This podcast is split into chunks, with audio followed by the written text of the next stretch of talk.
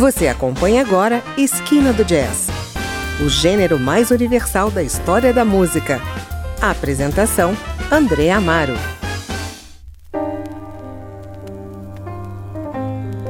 Olá, o Esquina do Jazz apresenta hoje o trabalho de Ruben Baby Lopes Furst, um dos pianistas mais importantes da história do jazz argentino. Vamos apresentar os dois discos lançados por ele, o Jazz em La Universidad, de 1966, e o Jazz Argentino, de 1967. Ambos demonstram uma primorosa combinação de swing e humor a la Bill Evans, que caracterizou o pianista argentino. Jazz em La Universidade é uma gravação ao vivo de uma performance oferecida no auditório da Universidade Nacional de Litoral, na cidade de Santa Fé, em 1966. E Jazz Argentino é, na realidade, o primeiro volume de uma série projetada interrompida que deveria ser lançado pela CBS. Começamos então por uma composição do próprio Furst, Hombre Amaestrado. Passamos por Brubeck, Washington, Gershwin e outros notáveis. E terminamos com Van Houses Burke, numa interpretação de I Can Happen to You.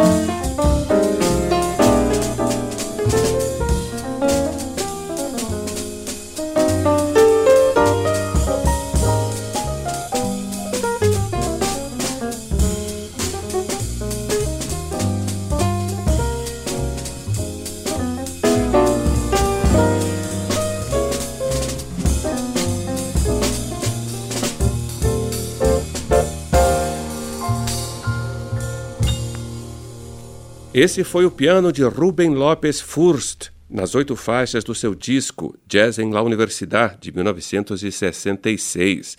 Hombre Amaestrado, de sua autoria, In Your Own Sweet Way, de David Brubeck, By the Starlight, de Need Washington e Victor Young, Um Pouco Alegre, outra composição de Furst, I Need Another One, de Sergio Mihanovic, Beautiful Love, de King von Alstein, Gillespie e Victor Young, e terminamos com Van House Burke, numa interpretação de I Can't Happen to You.